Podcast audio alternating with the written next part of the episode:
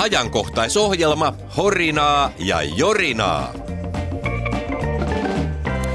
Hei kaikki Horinan ja Jorinan ystävät. Tänään puhumme energiasta, tarkemmin sanoen vaihtoehtoisista energiamuodoista. Tuuli ja aurinko ovat rajattomat energialähteet, mutta Suomessa niiden hyödyntäminen konttaa lasten kengissä kokoa 23. Vai 23? Kylläpä lapset ja Suomen vaihtoehtoisten energiamuotojen käyttö kasvavat nopeasti. Toimittajamme Valo Virtanen vieraili valtakunnallisilla energiamessuilla Kauhavan Voltin kylässä. Fossiiliset polttoaineet ovat kohta historiaa, kuten fossiilit. Ja kohta on koko ajan yhä lähempänä. Miksi emme ole jo siirtyneet tai siirtymässä tuulivoiman käyttäjiksi, energiakonsultti Raija Propelli? Tuulivoiman suurin ongelma on se, että aina ei tuule. Aha. Ja eniten energiaa tarvitaan silloin, kun on kova pakkanen, ulkona ei tuule ja kaamos on pohjoisen ihmisten ainoa ilonaihe. Aha. Nyt tuulivoima-alalla ollaan kuitenkin läpimurron kynnyksellä tämän tyynen sään ongelman kanssa. Mitä tarkoitatte, kuinka niin?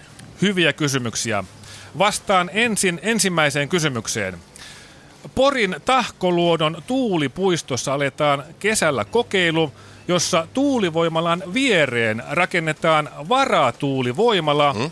joka otetaan käyttöön silloin, kun tuuli vaimenee, hengityshöyryä ja nuoret kantavat pingispöytiä pihalle. Ja nämä varatuulimyllyt sitten jauhavat sähköä tuulivoiman varavoimana. Kyllä. Kysyitte äsken myös, että kuinka niin? Kyllä. Vastaus on yksinkertainen.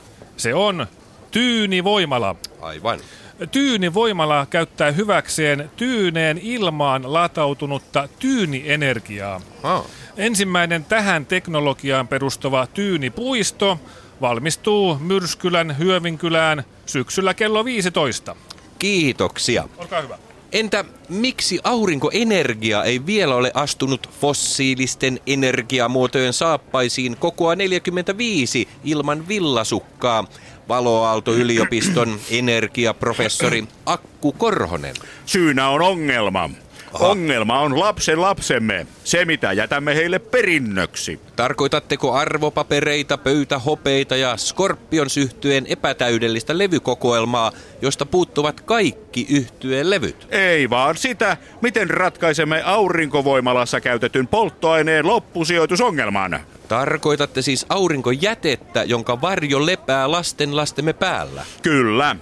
Parhaiden aurinkovoimaloiden hyötyprosentti on 40, hmm? eli 60 prosenttia auringonvalosta menee jätteeksi. Jaha. Vielä ei ole ratkaistu, mitä tällä jätevalolla tehdään. Voitaisinko tätä jätevaloa käyttää pimeän Afrikan ongelmien ratkaisemiseen – pimeän työn vähentämiseen ja peiton alla lukemiseen.